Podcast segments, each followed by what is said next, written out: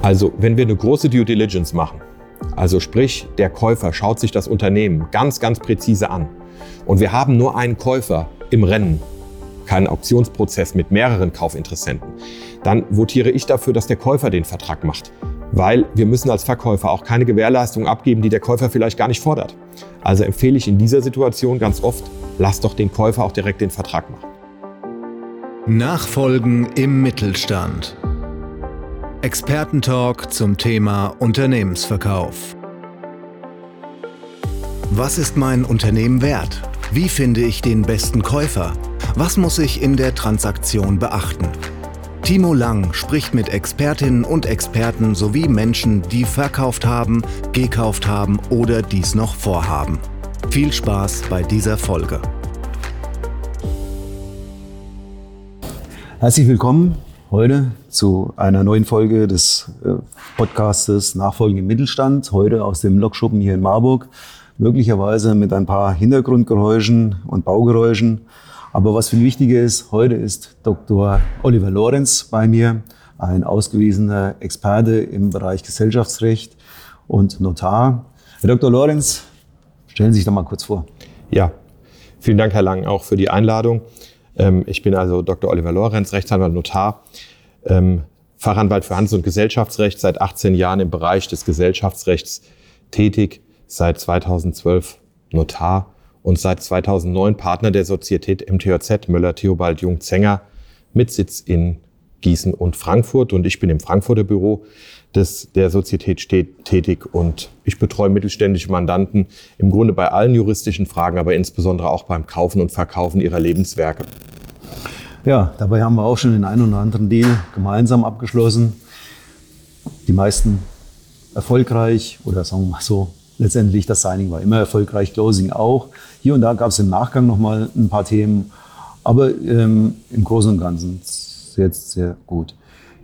Was haben wir heute für ein Thema? Garantien, Garantien im Kaufvertrag. Ich glaube, das sind äh, wichtige Themen, die Garantien, die Garantiefolgen.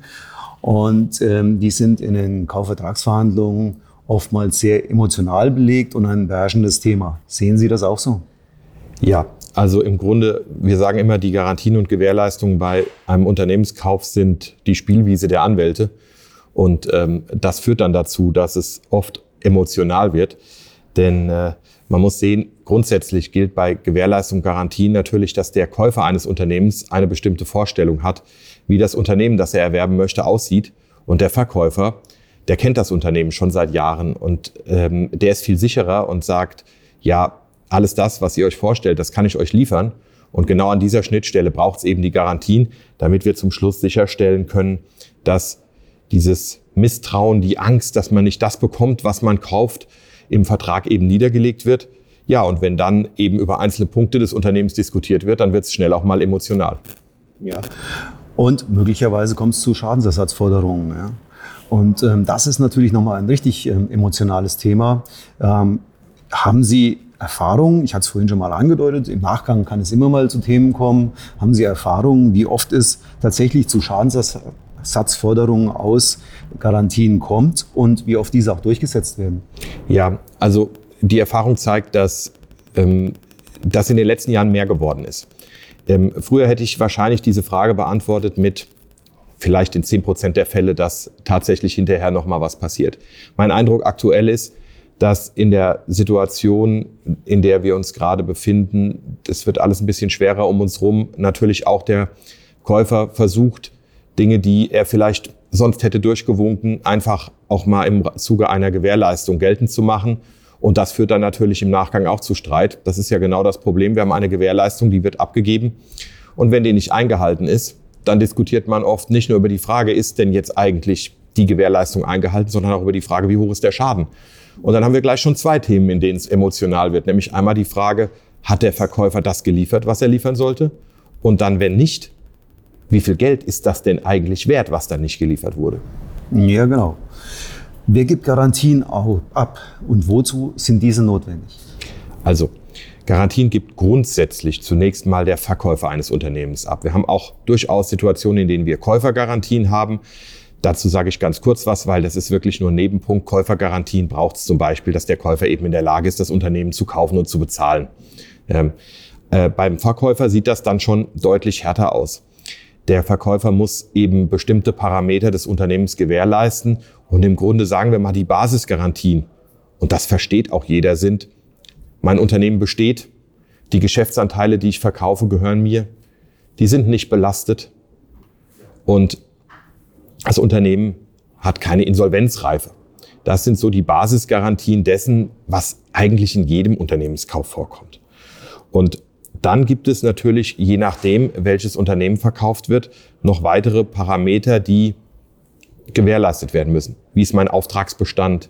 Was sind meine größten Kunden? Wie ist die Mitarbeiterstruktur? Und so weiter und so weiter. Das wird dann je nach Transaktion entschieden von den Parteien, was will der Käufer eigentlich gern gewährleistet haben und was gibt der Verkäufer möglicherweise sogar freiwillig ab. Ja. Was waren denn so die irresten Garantieforderungen, die Sie tatsächlich erlebt haben? Ja, also irre war äh, eine Garantieforderung oder sagen wir mal fast sogar ein Garantieforderungskatalog. Ähm, da haben wir ein Unternehmen verkauft, das Farben und Lacke herstellt und der Käufer hat ähm, tatsächlich einen mehr als 30-seitigen Garantiekatalog ähm, vorgelegt, in dem im Grunde der Verkäufer für alles haften sollte, einschließlich für die komplette Freiheit von Altlasten für Grund und Boden auf der firmeneigenen Immobilie, was, wie Sie sich vorstellen können, beim Lack- und Farbenherstellungsbetrieb, der da seit 50, 60 Jahren tätig war, einfach ein Unding war. Die Transaktion ist am langen Ende nicht gescheitert, aber sie ist doch kurzfristig unterbrochen worden und am langen Ende ist es so ausgegangen, dass wir gesagt haben, auf alle diese Garantien wird im Wesentlichen verzichtet und dafür wird der Kaufpreis nach unten etwas angepasst. Ähm, gerade bei solchen Garantien, was Umwelt anbetrifft, ist ja auch immer die Frage, wer ist denn tatsächlich Verursacher? Das kann ja auch letztendlich nach der Transaktion geschehen sein durch den Käufer. Ne? Also Kaufpreisanpassungen ähm, Merken Sie das, dass im Prinzip durch eine Ausweitung des Garantiekatalogs letztendlich der Käufer darauf abzielt, die Kaufpreisanpassung nochmal zu bringen? Naja, bei bestimmten Garantien kann man das schon durchaus feststellen. Ähm, wenn, sagen wir mal, unüblichere Garantien eingefordert werden, dann muss man immer gleichzeitig als Berater des Verkäufers auch die Frage stellen, warum kommt der jetzt eigentlich mit dieser Garantieforderung um die Ecke? und was kann der Hintergedanke sein. Wichtig ist dann eben der Kontakt des Beraters zum Mandanten, zum Verkäufer, dass man wirklich bespricht im Einzelnen, was wird denn hier eigentlich gefordert und können wir das abgeben oder droht da nicht ein zu großes Risiko, was die spätere Geltendmachung von Haftung angeht. Und äh, solche Garantien werden ja in der Regel abgegeben ähm, nach dem besten Wissen letztendlich des Verkäufers. Ähm, da sprechen wir ja über Garantien im Bereich Personal. Da können Sie ja vielleicht noch mal ein bisschen was dazu sagen und zu anderen Garantiearten. Und ähm, wird denn auch das Wissen von anderen Personen hier und da mal dem Verkäufer zugerechnet? Ja, das sind jetzt so viele Fragen gleichzeitig, dass ich äh, versuche mal abzuschichten. Also ja, wir haben unterschiedliche Garantien und viele von denen werden auch nach bestem Wissen abgegeben. Aber es gibt eben auch Garantien, die objektiv richtig sein müssen. Also mein Beispiel von vorhin mit dem Bestand des Unternehmens, dass das Unternehmen ordnungsgemäß gegründet ist und dass unser Verkäufer Inhaber der Geschäftsanteile ist. Da gibt es kein bestes Wissen, sondern da muss man sagen, ja, das ist so. Bei der Frage von bestehenden Rechtsstreitigkeiten muss man am Tage, an dem der Vertrag abgeschlossen wird, schon sagen können, ist mein Unternehmen gerade verklagt oder nicht. Aber schon einen Tag danach weiß man das eben nicht mehr. Es kann ja durchaus sein, dass einen Tag nach der Transaktion, nach dem Unterzeichnen des Vertrags, eine Klage eingereicht wird und dann hat man das Problem. Das heißt, ich kann schon sagen, am Tag der Unterzeichnung weiß ich, dass keine Klage eingereicht ist, aber danach eben nur noch nach bestem Wissen. Und bestes Wissen ist eben das, was üblicherweise der Verkäufer wissen muss als erfahrener Verkäufer, als erfahrener Geschäftsmann in dem jeweiligen Geschäftsbereich. Aber genau da kommt der zweite Punkt rein, nämlich die Frage der Zurechnung vom besten Wissen anderer. Also Standardbeispiel, der Fremdgeschäftsführer oder der Prokurist. Ganz oft sollen die in diese Gewährleistung eingezogen werden, weil der Käufer natürlich sagt, Moment, ihr seid ja ein Team von Geschäftsleitungsmitgliedern und das, was dieses Team weiß, das müsst ihr mir doch entweder vorher sagen und wenn ihr mir es nicht sagt, dann musst du Verkäufer auch für deinen Prokuristen haften. Und das ist oft ein Risiko. Und das ist eigentlich so gefühlt auch der häufigste Fall, wo es dann zu Problemen kommt. Weil der Prokurist ist dann ja zukünftig für das neue Unternehmen, den neuen Unternehmer, den Käufer tätig. Und das führt dann für uns oft dazu, dass wir aufpassen müssen, wenn der Prokurist heute eine Gewährleistung abgibt und drei, vier, fünf Monate später sagt, aber das war doch schon immer anders, dann kommen wir ganz schnell wieder in diese emotionale Diskussion, weil man natürlich auch verstehen muss, dass der Prokurist nicht nur Prokurist ist, sondern auch Arbeitnehmer ja. und in dem Moment schauen muss, wie geht's eigentlich mit ihm genau. unter der neuen Re äh, Regierung eines neuen Unternehmers weiter. Macht es denn Sinn, dem Prokuristen den Garantiekatalog vorzulegen, dass er den gegenzeichnet und damit auch sagt, ja, ähm, ich stimme damit überein, ähm, und äh, lieber Verkäufer, du bist dann frei. Ja, das macht auf jeden Fall Sinn und üblicherweise machen wir das auch so. Das heißt, ähm, wir nehmen den Garantiekatalog sozusagen als Extradokument aus dem Vertrag raus und geben den Mitgliedern der Geschäftsleitung oder Angestellten, die zum Schluss die Gewährleistung mit abgeben und den zum Lesen, besprechen den auch mit denen und lassen uns hinterher zugunsten unseres Verkäufers bestätigen, dass das auch alles so stimmt, wie es da ist, einfach um Sicherheit zu haben. Das führt oftmals zum nächsten emotionalen Problem, weil derjenige, der dieses Ding unterschreiben soll, der hat natürlich Angst, dass er hinterher in die Haftung kommt.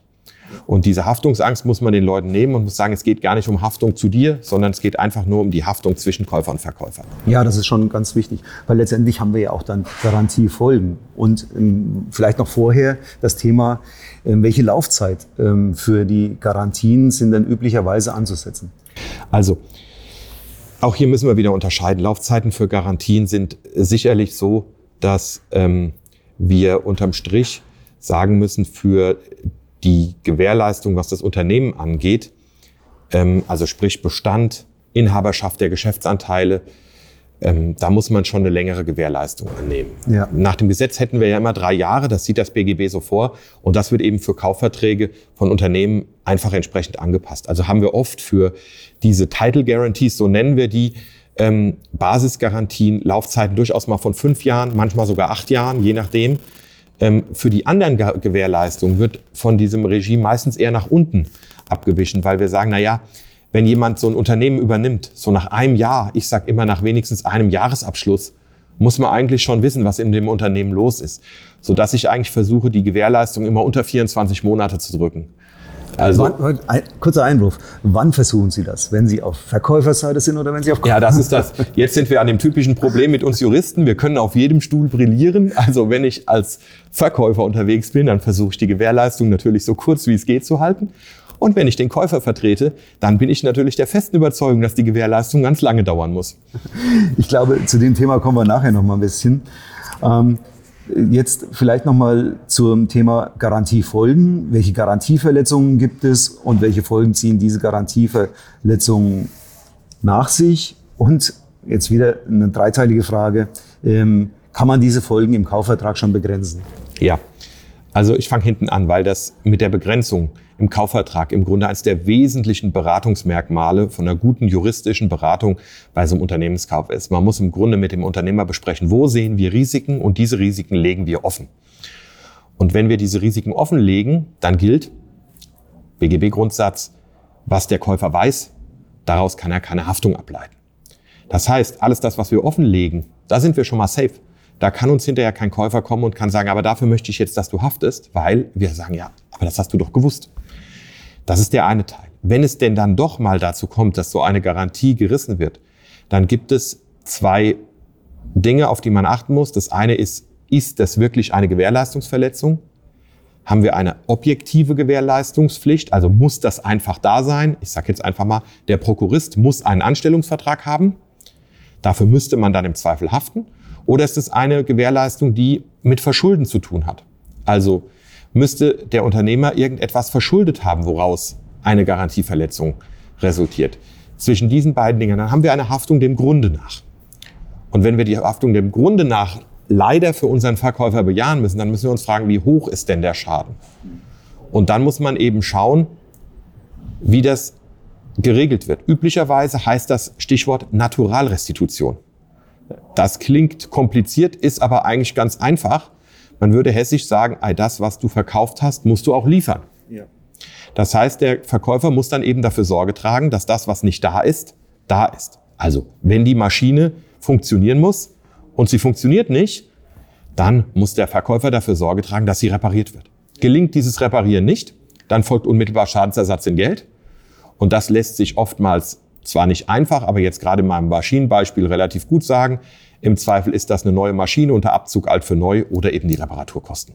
Aber ich habe so ein Thema nochmal zu den Garantien in, in der Höhe. Also wir haben ja zum einen diese, diese echten Garantien, wie ich bin tatsächlich auch Eigentümer des Unternehmens, mit welcher Höhe hafte ich dann, wie, wie muss man das letztendlich sehen? Oder diese Garantie, ja, da springt halt ein Kunde ab, ähm, der Verkäufer wusste das, ähm, welcher Schaden kann daraus entstehen? Da haben wir ja so zwei große Teile, glaube ich, was Garantien anbetrifft.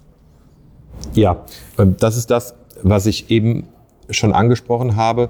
Ähm, bei der einen Gewährleistung muss man eben sicherstellen, dass es auch wirklich so ist. Und bei der anderen kann man durchaus diskutieren. Also gerade für diese, äh, dieses Vorhandensein der wichtigsten Kunden versucht man in der Regel die Garantie entweder gar nicht abzugeben oder allenfalls auf bestes Wissen, wie wir es vorhin besprochen haben, zu ähm, reduzieren. Denn das, was der Verkäufer eigentlich nur sagen kann, ist, nach bestem Wissen wird der Verkäufer nicht der, der Kunde nicht abspringen. Und wenn der Kunde dann doch abspringt, dann muss man eben sagen, wenn das nicht vom Verkäufer verschuldet ist, also sprich, er dahin gefahren ist und sich wirklich schlecht verhalten hat, dann muss man sagen, dafür muss man versuchen, die Haftung auszuschließen. Ja, ja. Und äh, wie kann ich die Haftung in der Höhe nach begrenzen? Also wir haben, ich meine, im letzten Deal hätten wir 10 Prozent des Kaufpreises ähm, in der Höhe veranschlagt. Ist das ein normaler Satz oder sagen Sie eher, naja, da müssen wir ein bisschen also ich würde sagen, wenn Sie 10 Prozent des Kaufpreises verhandelt haben, würde ich pauschal für egal welche Transaktionshöhe sagen, Sie haben das gut gemacht. Danke. Denn ähm, das ist durchaus eine geringe Haftungshöchstgrenze. Also wir arbeiten im Unternehmenskauf bei Gewährleistung üblicherweise mit Haftungshöchstgrenzen, damit der Verkäufer mit einer Sache sicher ist. Denn es macht für ihn ja keinen Sinn, dass er das Unternehmen für, ich sag mal, zwei Millionen Euro verkauft und hinterher ein Haftungsrisiko von mehr als zwei Millionen droht, dann würde er ja gar nicht verkaufen. Warum sollte er?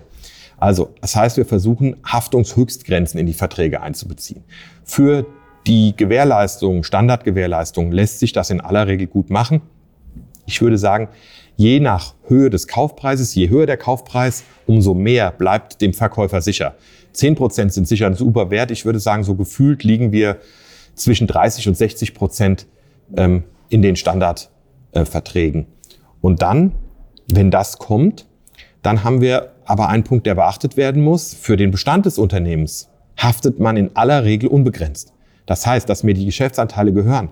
Das muss ich gewährleisten, ohne dass ich dafür eine Begrenzung einführen kann. Und dann gibt es noch einen zweiten Punkt, bei dem ich üblicherweise keine Begrenzung hinbekomme. Das sind Steuern.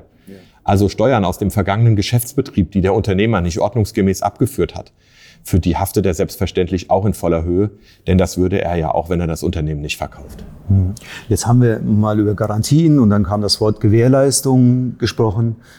Gibt es da einen Unterschied? Ist das das Gleiche letztendlich oder muss man da schon differenzieren?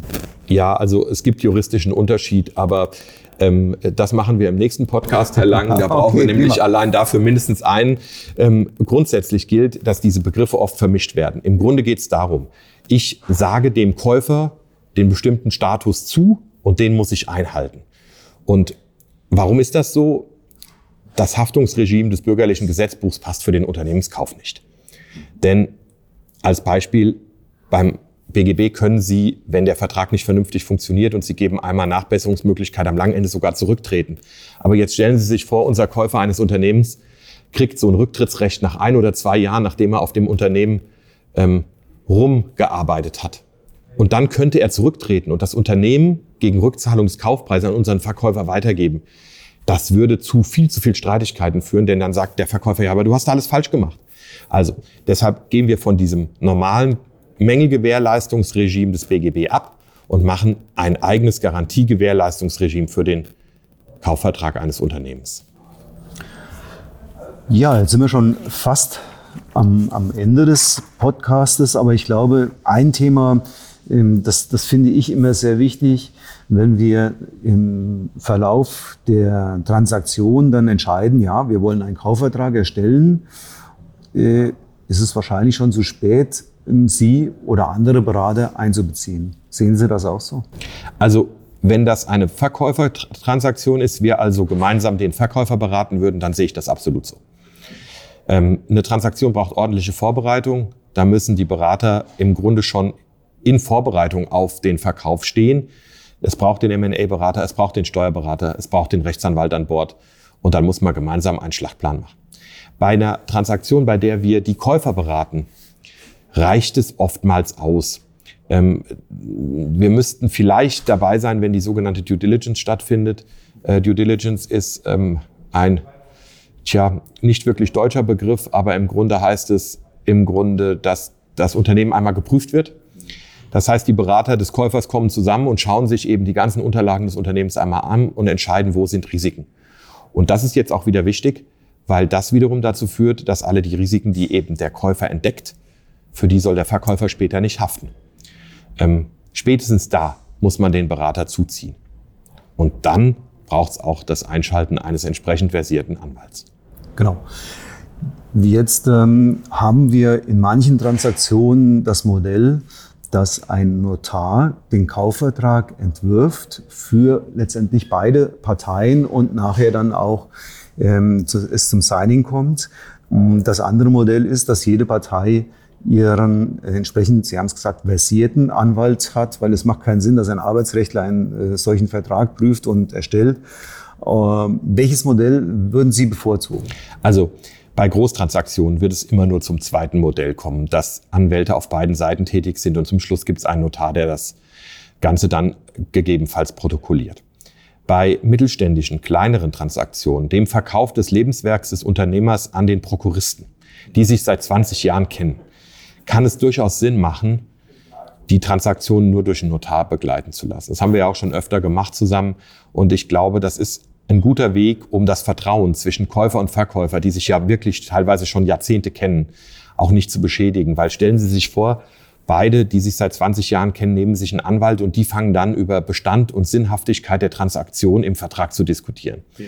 Das wird auch das Vertrauen zwischen den beteiligten Käufern und Verkäufern beschädigen. Deshalb kann es oftmals Sinn machen, bei kleineren mittelständischen Transaktionen zu sagen, lasst uns den Fokus auf die Finanzierung des Kaufpreises legen, denn das ist erfahrungsgemäß dann oft bei Menschen, die sich lange kennen und sich vertrauen, das viel größere Problem. Wie kriegt der Prokurist den Kaufpreis für das Unternehmen gestemmt? Und dann lassen wir den Notar einen Vertrag auf Augenhöhe entwerfen, indem er sich die Interessen des Käufers anhört, des Verkäufers anhört und dann einen ausgewogenen Vertrag macht. Und ähm, wenn man im Gesellschaftsrecht versiert ist und Notar ist, dann sollte man das eigentlich auch hinbekommen. Aber es gilt, sobald sich einer von beiden einen Anwalt nimmt, ist der andere quasi in der Not, das auch zu tun. Ja, das sehe ich auch so. Ähm, wir haben ja auch schon andere Transaktionen gemacht, ähm, wo Sie letztendlich uns als Verkäuferpartei vertreten haben im Kaufvertrag. Und ähm, das lief meistens ganz gut. Hier und da mussten sie mal mit dem, äh, ich sage jetzt mal, gegnerischen Anwalt telefonieren. Aber wir haben mit ihnen nie so dieses Anwaltsduell oder die Anwaltsduelle gehabt. Ähm, kennen Sie diese Anwaltsduelle und sind die tatsächlich notwendig? Und ähm, kann man diese irgendwie auch verhindern oder vermeiden? Ja, also sie sind notwendig im schlechtesten Begriff, weil üblich. Ja. Ähm, das liegt im Grunde daran, dass jeder Parteivertreter natürlich versucht, für seine Mandantschaft das Beste rauszuholen. So wie ich eben sagte, wenn ich den Verkäufer vertrete, will ich lange Gewährleistungs, äh, kurze Gewährleistungsfristen und wenn ich den Käufer vertrete, will ich lange Gewährleistungsfristen. Und genau darüber können Sie natürlich unter Juristen stundenlang streiten und das hat den Effekt für die Mandanten, dass sie auf beiden Seiten Anwälte nach Stundensätzen bezahlen dürfen und dann oftmals diese Diskussion eben auch richtig ins Geld gehen. Vermeiden kann man das dadurch, dass man von vornherein versucht, die jeweils andere Partei abzuholen. Sprich, wenn ich einen Vertragsentwurf schreibe, egal ob ich auf Verkäufer- oder Käuferseite bin, dann versuche ich, die Idee, die auf der anderen Seite hinter der Transaktion steht, schon mit in den Vertrag reinzunehmen. Und wenn ich das mache, ich sage immer, den Vertrag auf Augenhöhe schreibe, dann nehme ich viele Diskussionen schon vorweg, indem ich eben einen nicht vollständig einseitigen Vertrag präsentiere, sondern sage, das sind alles Punkte, bei denen ist es verständlich, dass die andere Seite das fordert. Und bevor wir hinterher stundenlang darüber diskutieren, schreiben wir es doch direkt rein. Ja, das äh, finde ich auch. Äh, das zeigt sich äh, oftmals als sehr, sehr wertvoll, gerade diese Empfehlung. Äh, wenn Sie ja tatsächlich total einseitigen Vertrag ähm, dem Käufer liefern oder vom Käufer dem Verkäufer liefern. Ähm, da gibt's ja auch ähm, Empfehlungen, wer, wer jetzt am besten den Vertrag erstellt. Also wenn Sie einen einseitigen Vertrag liefern, kommt der Ritzerot wieder zurück und, äh, oder vielleicht mit einem neuen Entwurf zurück und äh, dann sind sie wieder am Anfang und äh, haben letztendlich beide Parteien nichts gewonnen, außer dass es vielleicht Vertrauens eher nicht vertrauensbildend ist und ähm, das Vertrauen nachlässt und vielleicht dann, obwohl beide Partner sehr gut geeignet wären, Käufer und Verkäufer zusammenzuarbeiten, der Deal dann letztendlich platzt. Ja, da bin ich bei Ihnen. Ähm, das ist der entscheidende Punkt, wenn der Verkäufer sagt, er möchte im Grunde keine Gewährleistung abgeben. Das haben wir schon manchmal, die Situation. Der sagt, mein Unternehmen ist perfekt, ich muss für nichts haften dann sage ich immer, lassen Sie bitte die Gegenseite den Vertrag entwerfen. Weil wenn ich den Vertrag dann schicke, auf dieser Basis, mit einem ganz knappen Gewährleistungskatalog, dann ist eins sicher. Über den Vertrag gibt's heftigste Diskussionen und Streitigkeiten, die führen weder im Verhältnis Käufer-Verkäufer noch im Verhältnis der Berater zu wirklich guter Stimmung. Und dann ist es besser, man lässt erstmal die andere Seite vorlegen, ähm, weil dann hat man in der Regel weniger Arbeit, den eigenen Mandanten hinterher davon zu überzeugen, wenn man sagt, du, schau mal, das sind jetzt 45 Garantieforderungen und von denen können wir aber 35 lässig durchwinken, weil da wissen wir, da droht uns kein Risiko. Genau. Vielleicht zum Schluss noch eine kurze Empfehlung. Wer sollte nach Ihrer Meinung den Kaufvertragsentwurf erstellen? Eher die Käuferseite oder eher die Verkäuferseite? Also, wenn wir eine große Due Diligence machen, also sprich, der Käufer schaut sich das Unternehmen ganz, ganz präzise an und wir haben nur einen Käufer im Rennen, keinen Auktionsprozess mit mehreren Kaufinteressenten, dann votiere ich dafür, dass der Käufer den Vertrag macht. Weil wir müssen als Verkäufer auch keine Gewährleistung abgeben, die der Käufer vielleicht gar nicht fordert. Also empfehle ich in dieser Situation ganz oft, lass doch den Käufer auch direkt den Vertrag machen. Wenn wir einen Auktionsprozess haben, dann gibt es zwei verschiedene Varianten. Entweder man sagt, man liefert direkt den Kaufvertrag von Verkäuferseite mit und schaut mal, wie alle Kaufinteressenten darauf reagieren. Da kann man die Spreu vom Weizen trennen. Eine Variante. Die andere Variante ist, man lässt alle Käufer einen eigenen Vertragsentwurf abgeben und sucht sich dann den besten aus. Was, was besser ist, weiß man oftmals erst nach der Transaktion. Bei kleinen Transaktionen, wo sich der Käufer das Unternehmen gar nicht so dolle anschaut, bin ich ein Freund davon, dass der Verkäufer den Vertrag erstellt und dann aber auch, wie ich sage, auf Augenhöhe direkt mit dem, was wichtig ist, in den Garantien, dass man direkt einen fairen Vertrag hinlegt. Herr Dr. Lorenz, vielen Dank. Ich glaube, das war ein sehr interessanter Podcast zum Thema Garantien, Gewährleistung im Kaufvertrag. Und ähm, sollte jemand, der diesen Podcast hört, noch Fragen haben, wenden Sie sich gerne an Herrn Dr. Lorenz oder an mich und äh, wir helfen Ihnen sicherlich weiter. Herr Lang, herzlichen Dank, dass ich kommen durfte. Hat mir viel Freude gemacht. Vielen Dank. Danke. Bis die Tage. So, da sind wir schon wieder am Ende dieser Folge. Wir hoffen, Sie konnten an der ein oder anderen Stelle nützliche Informationen mitnehmen. Wir freuen uns, wenn Sie bei der nächsten Folge wieder dabei sind, wenn es heißt Nachfolgen im Mittelstand mit Timo Lang aus der Universitätsstadt Marburg.